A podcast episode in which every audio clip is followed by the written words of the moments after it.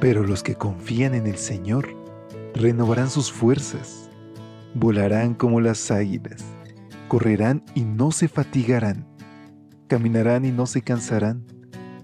Mantengamos pues firme la esperanza que profesamos, porque fiel es el que hizo la promesa. Bienvenidos a esta serie de devocionales para adultos. Yo estoy contigo promesas bíblicas para vivir confiado.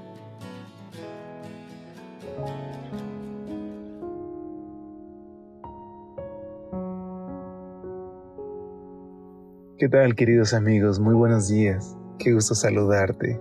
Por la gracia de Dios llegamos ya a este viernes 11 de agosto, momento en el que podemos decir gloria a Dios por sus bendiciones, por su misericordia, por su bondad y por su amor porque cada mañana renueva su misericordia con nosotros. Así que si ayer fue un día malo, hoy levántate y reclama la victoria en el nombre de Cristo, porque en Él todas las cosas son hechas nuevas. Así que permítele que entre en tu corazón y que hoy pueda guiarte por el sendero del amor, de la verdad y de la justicia. Él cuidará de ti. Es el título de nuestra reflexión de hoy, a la cual te doy una cordial bienvenida a nombre de todo el equipo de Evangelike. Salmo 55, 22 contiene nuestra base bíblica que nos dice, Confía al Señor todas tus preocupaciones, porque Él cuidará de ti. Bobby McFerrin, el compositor de Don't Worry, Be Happy, en español No te preocupes, sé feliz, una de las canciones más populares del mundo, escribió en la primera estrofa. En la vida, todos tenemos problemas, y cuando te preocupas, los multiplicas. Y luego repite la frase, Don't worry, be happy. No te preocupes, sé feliz. ¿Es cierto lo dicho por McFerrin? ¿Quién puede levantar la mano y decir, yo no tengo problemas? ¿Y quién puede negar que, por el simple hecho de preocuparnos, no desaparecen? Todos, de una u otra manera, experimentamos cierto nivel de situaciones preocupantes. Un familiar enfermo, la falta de dinero para llegar a fin de mes, la pérdida del trabajo. ¿Será posible que dejemos de preocuparnos y que seamos completamente felices? He citado esa popular canción para que recordemos que dos mil años antes que McFerrin popularizara ese concepto, Jesús ya se le había adelantado en su más popular aún Sermón del Monte. En Mateo 6:25 al 34 Jesús dijo tres veces, no se preocupen, en el versículo 25, en el 31 y en el 34. Jesús nos exhorta a no preocuparnos por lo que hemos de comer o beber, ni por lo que hemos de vestir, y mucho menos por lo que ha de suceder en el futuro. En lugar de estresarnos por estas cosas, Jesús nos dice, pongan toda su atención en el reino de los cielos. O como dice la nueva versión internacional, busquen primeramente el reino de Dios.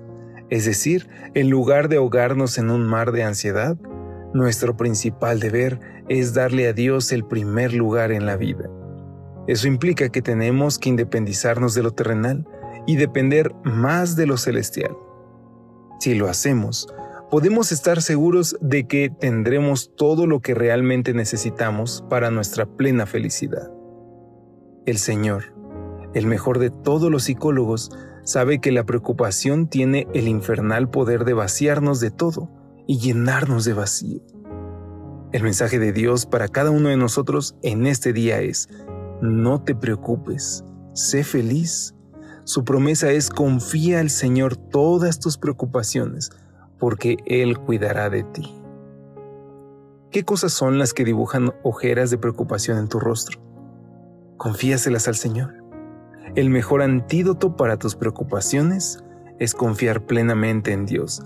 Ya lo dijo el profeta. Tú guardarás en completa paz a quien siempre piensa en ti porque en ti pone su confianza. Porque queridos amigos, tenemos un Dios que nos ama y que a pesar de las dificultades, él jamás nos deja solos. En todo momento está a nuestro lado, procurando darnos lo mejor. Así que hoy yo te invito a que dejes a un lado la amargura, la ansiedad y la preocupación y que le pongas en ese lugar en tu corazón las promesas de nuestro Señor. Aférrate a ellas y únete conmigo en esta oración. Querido Señor, gracias por tus promesas, por tu bondad y porque Señor nos dijiste que no nos debemos de preocupar porque tú estás al control. A ti te entregamos nuestra vida. En el nombre de Jesús lo pedimos. Amén. Que pases un excelente y bendecido día. Hasta pronto. Gracias por acompañarnos. Te esperamos mañana. Te recordamos que nos encontramos en redes sociales. Estamos en Facebook, Twitter e Instagram como Ministerio Evangelite. Y también puedes visitar nuestro sitio web www.evangelite.com